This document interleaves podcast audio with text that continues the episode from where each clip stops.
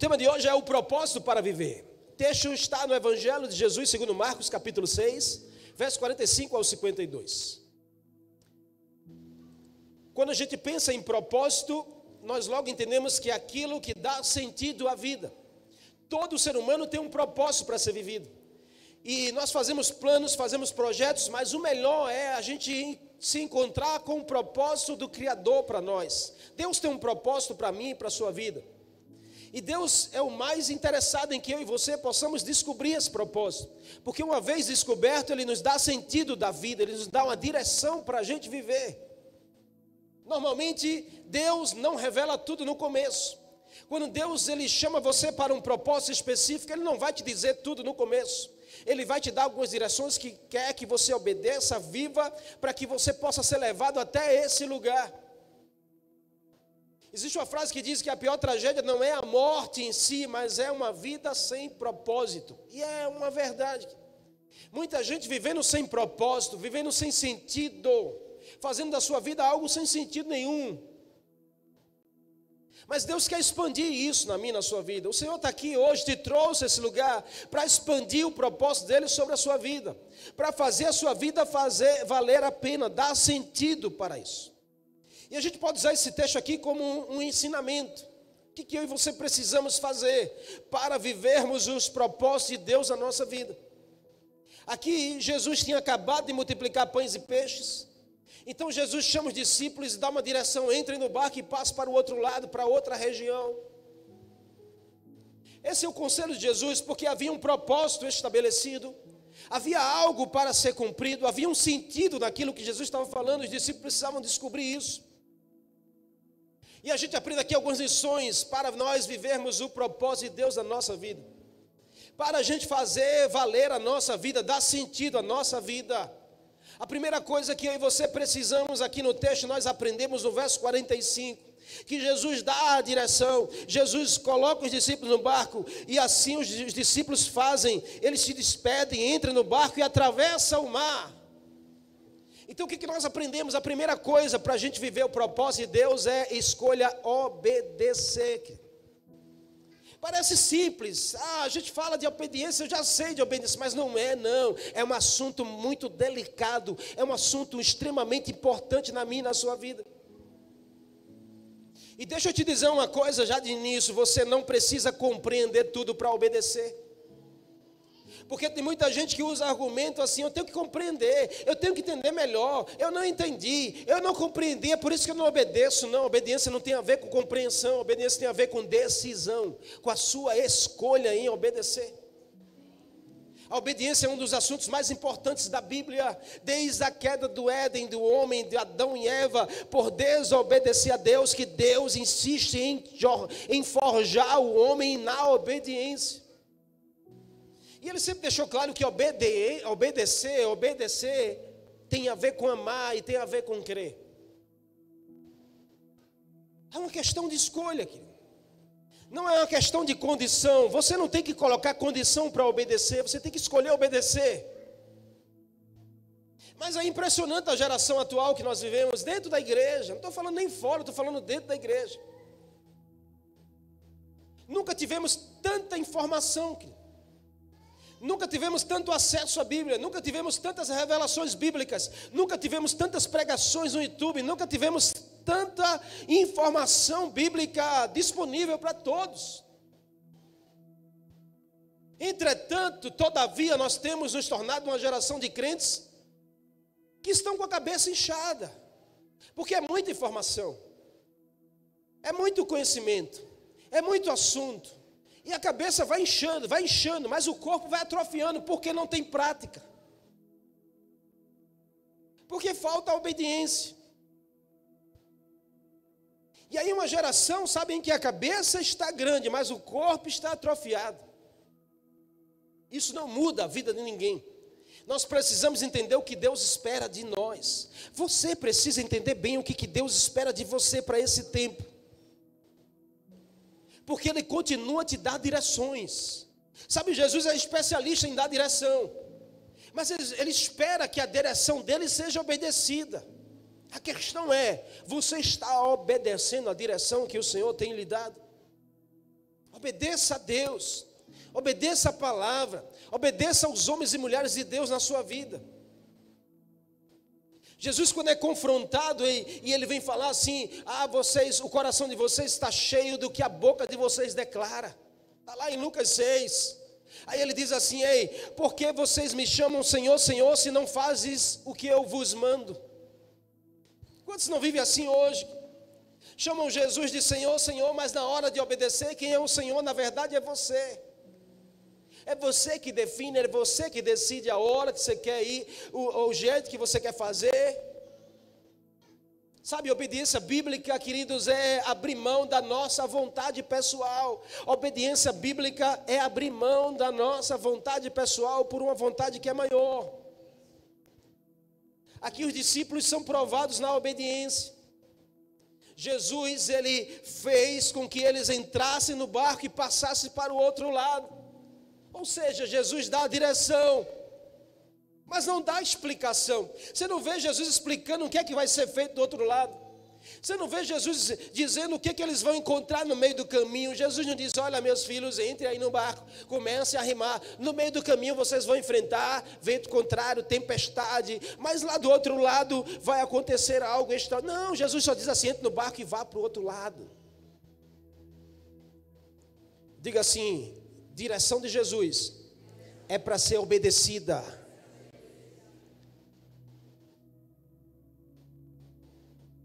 palavra de Deus é para ser obedecida, querido. E nós estamos numa geração em que tem muito argumento, muita desculpa. As pessoas querem até reformular os textos da Bíblia, dizendo, não é bem assim, não, pastor, é assim. Se a Bíblia está dizendo não faça, não faça, querido.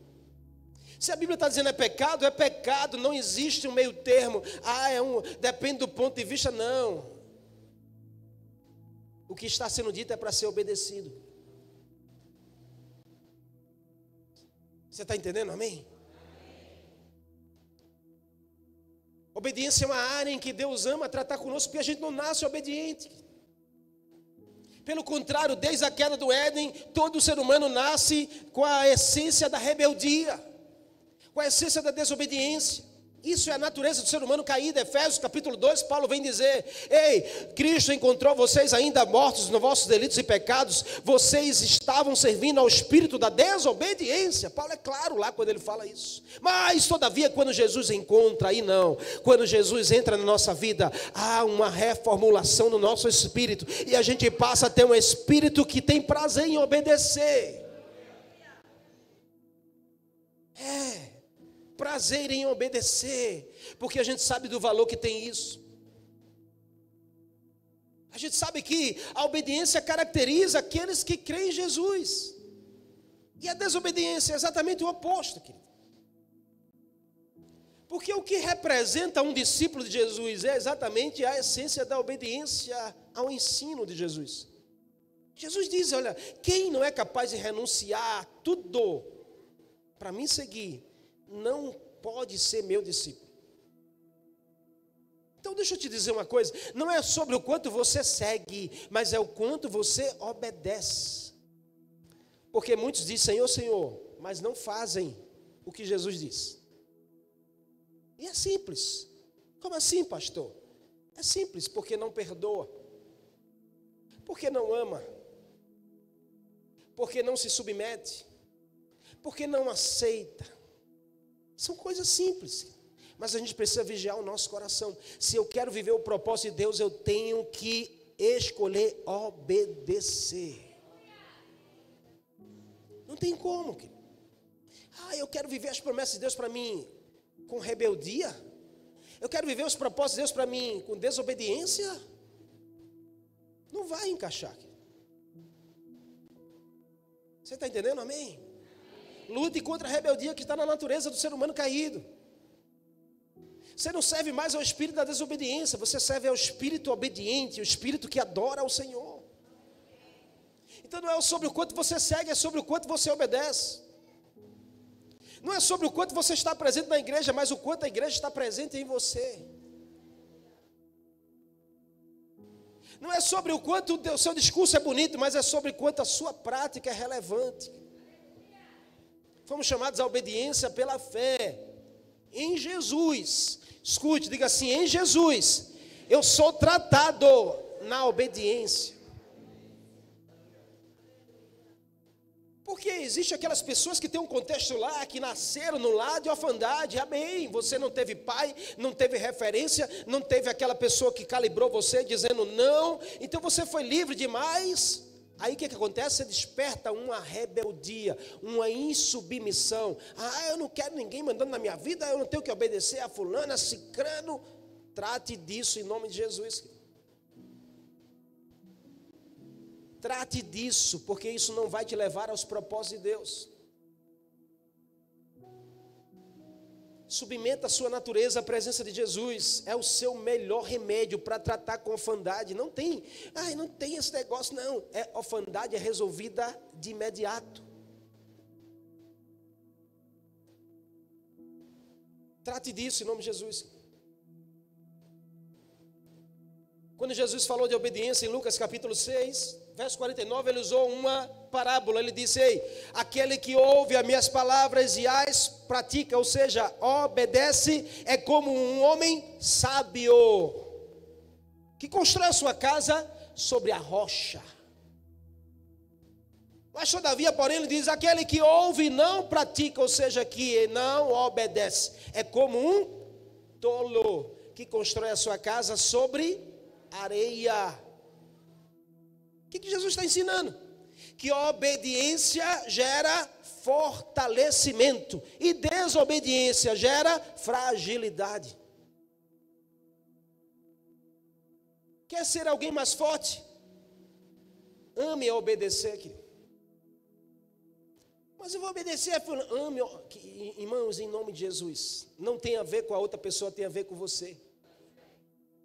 Porque você fica colocando condições. Eu só obedeço se for o pastor. Quem está perdendo é você, que se torna mais frágil. Não coloque condições. Os discípulos aqui não colocaram condições para Jesus. A gente só entra se o Senhor disser o que é. A gente só entra se souber para onde vai. A gente só entra se souber o que vai acontecer. Não, eles entraram no barco e, e obedeceram a voz de Jesus. Isso os tornaram, os tornaram fortes. Não finja obediência, como você finge costume. Obediência não pode ser aparente. Porque obediência aparente é desobediência. Escute, obediência aparente é desobediência. enquanto a obediência traz bênção e revela o propósito, porque no meio do caminho, quanto mais você obedece, mais Deus vai revelando a você novos horizontes. Quer ver um exemplo bíblico? Noé está lá, Gênesis.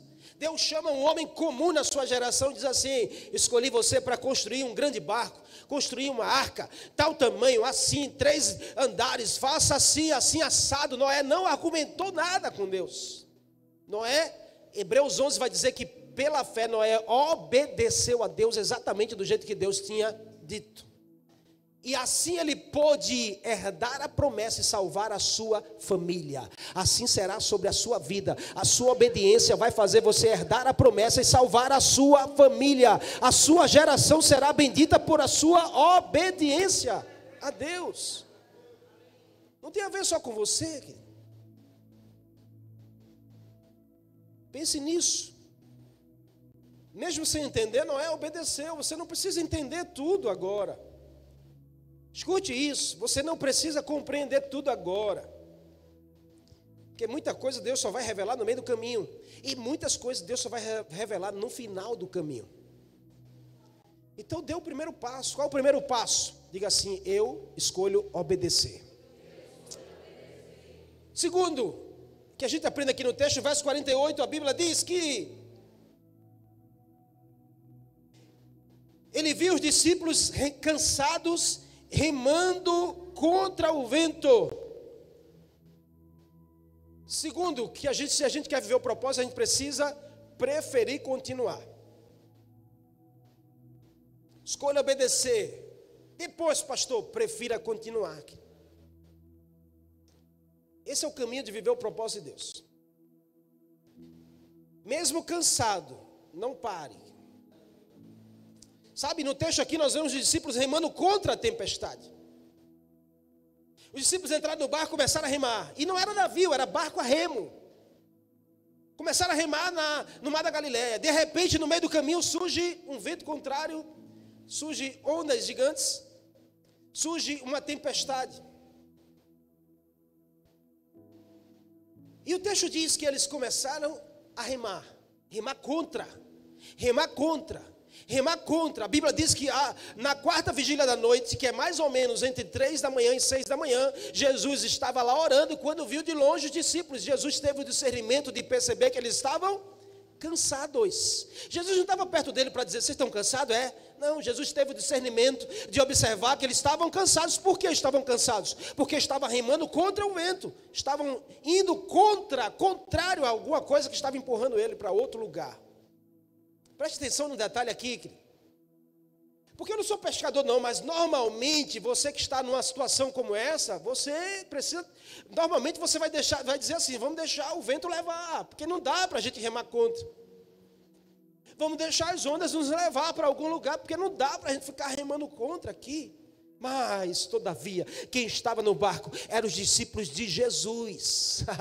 quem estava no barco eram aqueles que receberam a direção de Jesus. Quem estava no barco eram aqueles que tinham um propósito da, da presença do Senhor para ser vivido. Não era qualquer pessoa, eram aqueles que decidiram preferir continuar.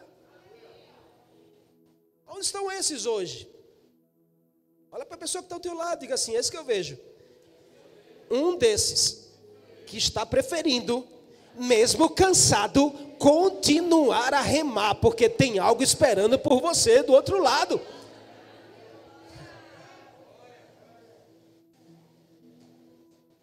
Se eu fosse fazer um censo aqui e perguntasse quem daqui está cansado, levante sua mão, eu sei que mais de 50% levantaria. Porque existem muitas coisas que tiram a nossa energia, aqui. Muitas coisas que vêm e nos faz cansar, não fisicamente talvez, mas espiritualmente, emocionalmente, que roubam a nossa energia. Tem situações dentro da casa, por exemplo, que roubam a nossa energia. Talvez você diga assim, pastor, estou cansado, estou cansado do meu trabalho. Amém. Estou cansado do meu casamento. Pastor do céu, estou cansado desse homem. Porque está roubando as suas energias. Estou cansado de fazer isso que eu estou fazendo. Talvez seja uma verdade, querido. Mas quem vive, sabe, quem quer viver o propósito, vai precisar remar contra o vento. Querido. Quem quer chegar ao lugar que Deus prometeu, vai precisar remar contra o vento. Jesus os viu cansados de remar. Isso lembra a nossa jornada, querido. Isso lembra o nosso dia a dia. Jesus está vendo que você está cansado de remar contra o vento. O que é remar contra o vento? É você, parece que não sai do lugar. Você está fazendo algo, não muda nada, não sai do lugar, e você fica ali, quer, quer resolver e não sai. É uma situação comum do dia a dia. Ou só eu que vivo isso? Você tem a impressão de que aquilo não vai mudar, de que não vai resolver, e você acha assim: eu estou remando contra eu estou fazendo algo aqui que não vai resolver. Existem situações assim. Aí você pode dizer, mas os discípulos não obedeceram, pastor. Jesus disse: entra no barco e vai, obedeceram. Então não era para estarem livres de situação assim? Quem disse a você? Quem disse a você? Mesmo obedecendo, nós enfrentamos processos. Tempestades surges, ventos contrários surgem no meio do caminho. Como assim, pastor? Porque a obediência não nos livra do processo, mas a obediência nos leva ao propósito. A diferença está aí. Porque você pode dizer, eu estou presente em todos os cultos, eu obedeço a, aos mandamentos, eu dizimo todas as vezes, eu oro três vezes por dia, eu faço isso, eu faço aquilo, mas estou enfrentando guerra, estou enfrentando batalha, tem vento contrário, é porque você está na rota certa, o processo só está aperfeiçoando você para você viver o propósito de Deus. O que, que você não pode? Você não pode é parar. Mas eu estou cansado, pastor, mesmo cansado, não pare. Descanse. Por quê? Jesus conhece os seus limites. Se Ele está permitindo ainda, é porque ainda tem energia para gastar. Quando você chegar no seu limite, Ele chega no seu barco, como Ele chegou naquele dia. Quando você chegar no seu limite, aí Jesus chega no seu barco.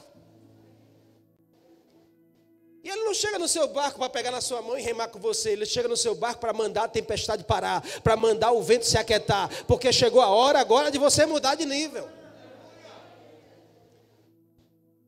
Então fica firme, porque tem propósito para você viver. Talvez você está cansado de remar. Mas escolha perseverar. Perseverança é a virtude pela qual todas as outras virtudes dão frutos na nossa vida. Vida cristã sem perseverança não condiz. Vida com Deus sem perseverança não condiz. Se você quer viver dias melhores na sua vida, você vai precisar perseverar.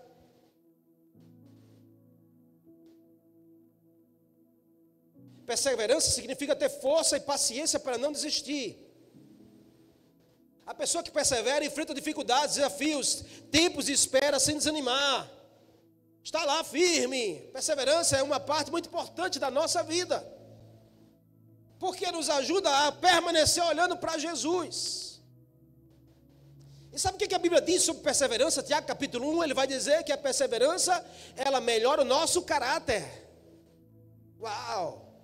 Perseverança te faz um, um homem diferente, uma mulher diferente faz alguém mais resistente, alguém mais firme, alguém mais, sabe, convicto daquilo que você quer. Seja mais perseverante. Perseverança também fortalece a nossa fé. Perseverança também nos traz recompensa. Está lá em Tiago capítulo 1, leia. Perseverança tem que ser a marca da sua conquista. Ah, eu cheguei até aqui, por quê? Porque eu perseverei. Sabe, queridos, eu já enfrentei muitas dificuldades no meio do caminho dessa jornada. Muitas situações que vieram contrária para me fazer parar, desistir, roubar a minha energia. Mas eu olho para a minha vida hoje e encontro marcas da perseverança, mesmo cansado. Eu decidi continuar. E eu colho frutos disso da minha vida. Por que eu estou dizendo isso? Porque você talvez esteja cansado de remar aqui. Talvez na sua mente você está dizendo assim: parece que não vai sair do lugar, parece que não vai mudar, não adianta, não vou conseguir. Mas você precisa desejar viver o propósito. Deseje viver o propósito de Deus, não desista até ver, até ver o propósito se cumprir. Você quer ver um exemplo bíblico? Está lá em Ana. Samuel registra isso. Uma mulher perseverante tinha a esterilidade no seu ventre, mas tinha o desejo de gerar um filho. Perseverança atraiu o milagre. Perseverança fez ela receber o fruto. Perseverança fez ela, sabe, atrair a presença de Deus, o olhar de Deus para a sua vida. Perseverou, subia constantemente em oração, vencia a sua adversária que zombava dela todo dia. Ela perseverou, mesmo cansada, porque Ana estava cansada. Quando chegou ali naquele dia, Ana estava tão cansada que Eli achou que ela estava embriagada. Balança essa pessoa que está ao seu lado diz assim: está cansado? Não pare. O Senhor vai renovar suas forças tem propósito para você viver. Não pare em nome de Jesus.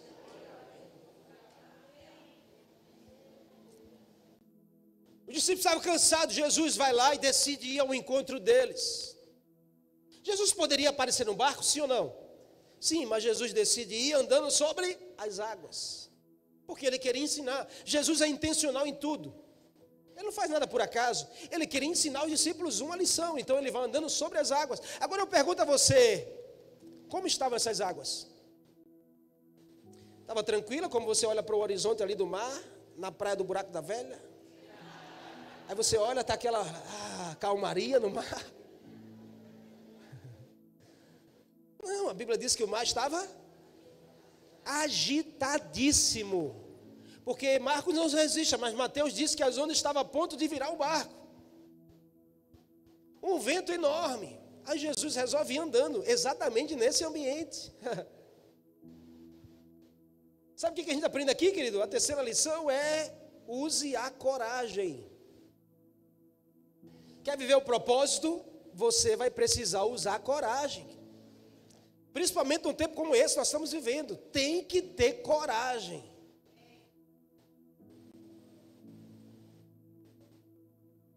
Não misture solução com confusão. Jesus vai andando sobre as águas. A mensagem de Jesus era: preste atenção, eu ando sobre a situação difícil para mostrar que eu posso governar sobre ela. O que Jesus queria ensinar aos discípulos? Vocês precisam vencer o medo se querem governar as situações difíceis da sua vida. Como é que eu posso vencer o medo? Não é com valentia, é com coragem. Tem muito valente, mas tem poucos, poucos corajosos. E são coisas diferentes. A gente acha que a nossa valentia resolve as situações na nossa casa. E às vezes não resolve, porque um problema traz outro problema maior. Mas o que está faltando? Está faltando é coragem para você proferir a sua fé dentro da sua casa. Está faltando é coragem para você usar da sua boca profética e repreender. Está faltando é coragem para você testemunhar de que você obedece a Jesus e serve ao Senhor. Jesus vai andando sobre as águas. O que, é que ele enxerga? Ele enxerga os discípulos cansados com dificuldade para seguir adiante. Então Jesus vai lá com uma solução. Ele diz: Eu estou indo com uma solução. Eu estou andando sobre o problema para mostrar a eles que se eles tiverem coragem, eles vão conseguir andar também. Marcos não resiste, mas Mateus vai dizer que Pedro, ao ver Jesus, diz assim: Senhor, se és tu, manda que eu vá até aí. Jesus diz: Então vem. E Pedro desce do barco na mesma atmosfera que Jesus e anda sobre as águas. Quando ele passa a ter medo das ondas e do vento, Pedro começa a afundar, porque medo afunda, coragem levanta. Medo afunda, coragem levanta. Está na hora de você vencer o teu medo e você ser mais corajoso para Deus te levar a andar sobre as dificuldades que estão sobre a sua vida. Não sei se você crê nisso não, mas há uma unção que faz você andar sobre as dificuldades. É crise, você vai pisando sobre ela. Ah, é dificuldade no casamento, você vai andando sobre ela. Jesus quer te levar a esse lugar. Jesus enxergava, eu estou indo como solução. E os discípulos? A Bíblia diz que os discípulos, ao verem aquilo, começaram a gritar de medo. E eu fico imaginando, sério, porque, não sei se você sabe, mas medo revela.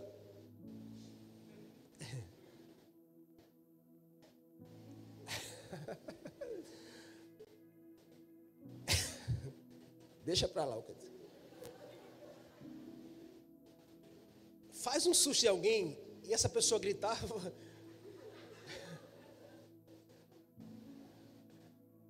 Discípulos começaram a gritar de medo dentro do barco. É um fantasma! Jesus estava indo como solução. Os discípulos estavam enxergando o quê? Mais uma confusão porque eles eram um fantasma. A gente já está com um grande problema aqui, está vindo outro problema na nossa direção. Porque normalmente é assim: quem está aflito, perturbado, em pânico, não enxerga a solução, só enxerga mais uma confusão. Às vezes Deus manda pessoa na direção para te ajudar a resolver, mas você só enxerga mais confusão.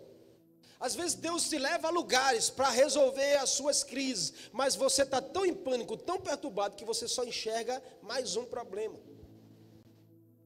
Então, escute, coragem te faz enxergar as soluções de Deus para a sua vida.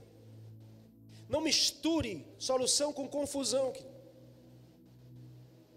Jesus diz: Ei, eu não sou fantasma, sou eu que estou indo aí até vocês. Tenham coragem.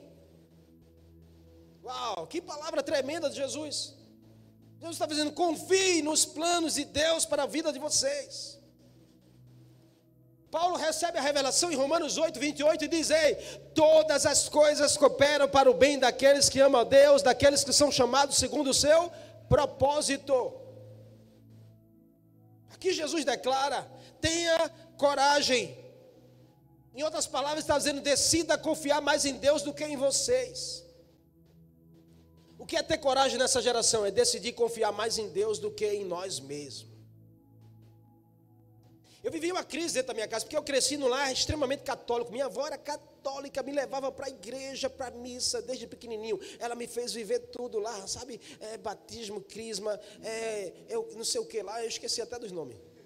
Mas era tanta coisa. Todo domingo de manhã eu estava lá, tinha que estar. Aí teve um dia que eu fui à igreja evangélica, como essa. E aí, Jesus tocou no meu coração, era dia, era o culto da virada, 31 de dezembro, dia 1. E eu disse assim: Eu estou cansado de viver essa vida.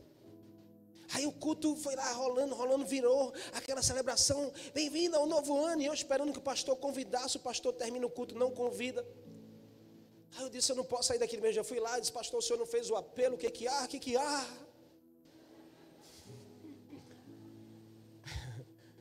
Eu fui fora da curva, porque eu nunca vi um negócio desse. A pessoa termina, não tem apelo, a pessoa vai lá e diz assim, eu quero o apelo para poder aceitar.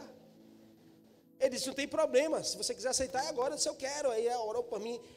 Os primeiros minutos do ano, de 23 anos atrás, eu dei o passo de entregar minha vida a Jesus. Por isso, para mim, o culto do Réveillon é sempre um culto assim, um, sabe, que me traz a memória da minha decisão. E aí eu volto para casa, só que eu tinha um contexto dentro de casa. Quando eu chego na casa da minha avó, eu digo, minha avó, oi vó. Eu decidi aceitar Jesus. Aí ela olha para mim, mas, mas desde criança que você nasceu, você já é de Jesus. Eu disse, não, vó, mas eu, sabe, eu agora decidi entregar minha vida para o Senhor. Ela disse, mas a sua vida já é ao Senhor desde que você nasceu. Eu disse, não, você não está entendendo. Eu agora faço parte da igreja de crente. Ela disse, o quê? Eu disse, é, vó, eu fui na igreja e tive uma experiência com Deus, eu entreguei minha vida para Jesus, agora eu sou crente. Ela disse, você está doido? Aqui não tem lugar para isso, não. A primeira coisa que ela fez foi tirar a chave da minha mão, porque eu tinha a chave da casa da minha avó. E ela passou três meses sem falar comigo dentro de casa. E olho para a minha vida e digo assim: sabe, eu tive que ter coragem para manter a minha decisão no meio de um contexto de tanta dificuldade. Por que eu estou dizendo isso? Porque talvez você viva dentro da sua casa uma perseguição. Talvez você viva dentro do meio da sua família uma perseguição, uma rejeição, mas você tem que ter coragem para viver os propósitos de Deus naquilo que Deus te chamou para ser e fazer. Não volte atrás da sua decisão, tenha coragem, que Deus vai honrar a sua decisão. Deus me honrou tanto que depois ela entendeu e ela se alegrou com a minha decisão e ela passou a continuar a me amar do jeito que eu decidisse. Não volte atrás. Tenha coragem. Coragem não é valentia, mas é desembaraçar a mente. Enquanto o medo faz você enxergar confusão, a coragem faz você enxergar a solução de Deus para você. Quer ver um exemplo bíblico? Uma mulher chamada Débora, Juízes capítulo 4. Uma mulher cheia de coragem na sua geração. Uma juíza, profetiza, a mãe de Israel. Débora assumiu uma grande responsabilidade diante do seu povo para habitar a terra prometida. Uma mulher que vivia a fé em Deus e a coragem de anunciar a quem ela servia. Porque ela entendeu que aquele que chama é aquele que dá as condições necessárias para você viver o propósito. Não volte atrás. Balança essa pessoa aí a última vez hoje, diga assim: seja alguém corajoso na sua geração. Deus vai honrar você e vai te levar a viver os propósitos dele. Acredite nisso. Você já pensou, querido, quantas conquistas, se você tivesse vencido os seus medos, você não teria alcançado? Onde você estaria hoje se você fosse mais corajoso ou corajosa? Quanta confusão não teria sido evitada se você fosse mais corajoso e, menos valente? Quanta solução não teria sido alcançada por você? Jesus deseja expandir o propósito dele na sua vida mas você precisa escolher obedecer. Você precisa escolher continuar e você precisa escolher ser mais corajoso. Você crê nisso? Eu quero terminar dizendo isso, que o texto conclui que ao entrar no barco, Jesus entra no barco, logo de imediato cessa-se a tempestade, os ventos acalmam. E os discípulos, a expressão é que eles ficaram surpresos, impressionados. Aí Marcos ele está no barco e ele resiste. Porque ele diz assim: os discípulos ficaram impressionados porque não entenderam a multiplicação dos pães. Por que não entenderam a multiplicação dos pães? Porque o coração deles estava duro. O problema de muita gente não viver o propósito de Deus é o coração duro, endurecido. Como é um coração duro, pastor? É um coração em que você está no centro em que você acha que tem razão em tudo, em que você acha que tem que ser do seu jeito, da sua hora, em que você acha que você tem um controle, domínio das situações na sua mão. Um coração duro, ele é rebelde, ele, ele não dá ouvidos, ele é insensível para o mover do Senhor e a palavra de Deus é o seu coração. E um coração duro se impressiona com tudo que Jesus faz, porque não conhece Jesus. O impressionar-se aqui não é você se admirar, é você ficar espantado por tamanha presença, autoridade e tamanho milagre que Jesus pode fazer. Sabe, queridos, o desafio para esse tempo é não endurecer o nosso coração. É cuidar do nosso coração. Você precisa firmar os seus olhos na graça em Jesus. Porque se você firma os seus olhos em Jesus, você não vai se impressionar com Jesus. Com o que Jesus pode fazer. Ah, vai ser tão comum você ver a sua casa sendo salva. Ah, vai ser tão natural você ver alguém ficar curado do seu lado. Ah, vai ser tão Sabe, comum você ver, ah, tá sem dinheiro nenhum, Jesus mandar alguém para abençoar a sua vida. Vai ser tão natural você ver a tempestade, os ventos sobre a sua casa, Jesus entrar na casa e mandar se acalmar. Porque o teu coração não está endurecido. Porque Jesus ele usa você nessa geração. Em nome de Jesus, querido. Se você quer viver o propósito, e Jesus quer expandir isso na sua vida hoje. Escolha obedecer. Prefira continuar. Use a coragem. Cuide do seu coração. Eu quero terminar contando essa história. Havia um jovem que decidiu ir visitar a casa de um ferreiro. E ao chegar na casa, ele se admira com o que aquele homem estava fazendo. Ele pegava o ferro, cru, colocava na fornalha, quando ele tirava do fogo, ele levava para a bigorna e batia na peça até modelar a peça, dar uma eh, moldar a peça. E aquele jovem ficava olhando aquele ferreiro fazer isso. E ele percebeu que algumas peças ele tirava do fogo, ele batia, batia, dava forma e colocava para refrigerar. Mas outras peças ele tirava e na terceira, quarta martelada ele jogava em um canto assim do lado. E ele via isso se repetir, peça após peça. Até chegou o um momento que aquele jovem não aguentou e chegou perto do ferreiro e disse: Meu senhor, me explique algo, por favor. Eu não estou entendendo porque o senhor tira algumas peças do fogo, coloca sobre a bigorna, o senhor bate com todo carinho, amor, e depois o senhor coloca para respirar. Mas tem outras peças que o senhor dá duas, três e já joga do lado. Por que isso? E o ferreiro diz assim: Deixa eu te explicar. Algumas peças, quando saem do forno, eu coloco na bigorna, eu dou uma martelada, eu já percebo que ela está, ela está sensível para ser moldada. Ela está aberta para ser forjada. E eu faço a melhor peça, coloco para respirar, porque ela vai ser muito usada no seu tempo. Mas e as outras? As outras, eu percebo que quando eu tiro do forno, e ela sai do mesmo lugar, mas quando eu dou duas, três batidas, eu já percebo que ela está dura demais para ser forjada, dura demais para ser moldada. Essas peças, elas dificilmente serão usadas. Assim é a minha a sua vida, porque o Senhor nos leva ao fogo, ao fogo do Espírito.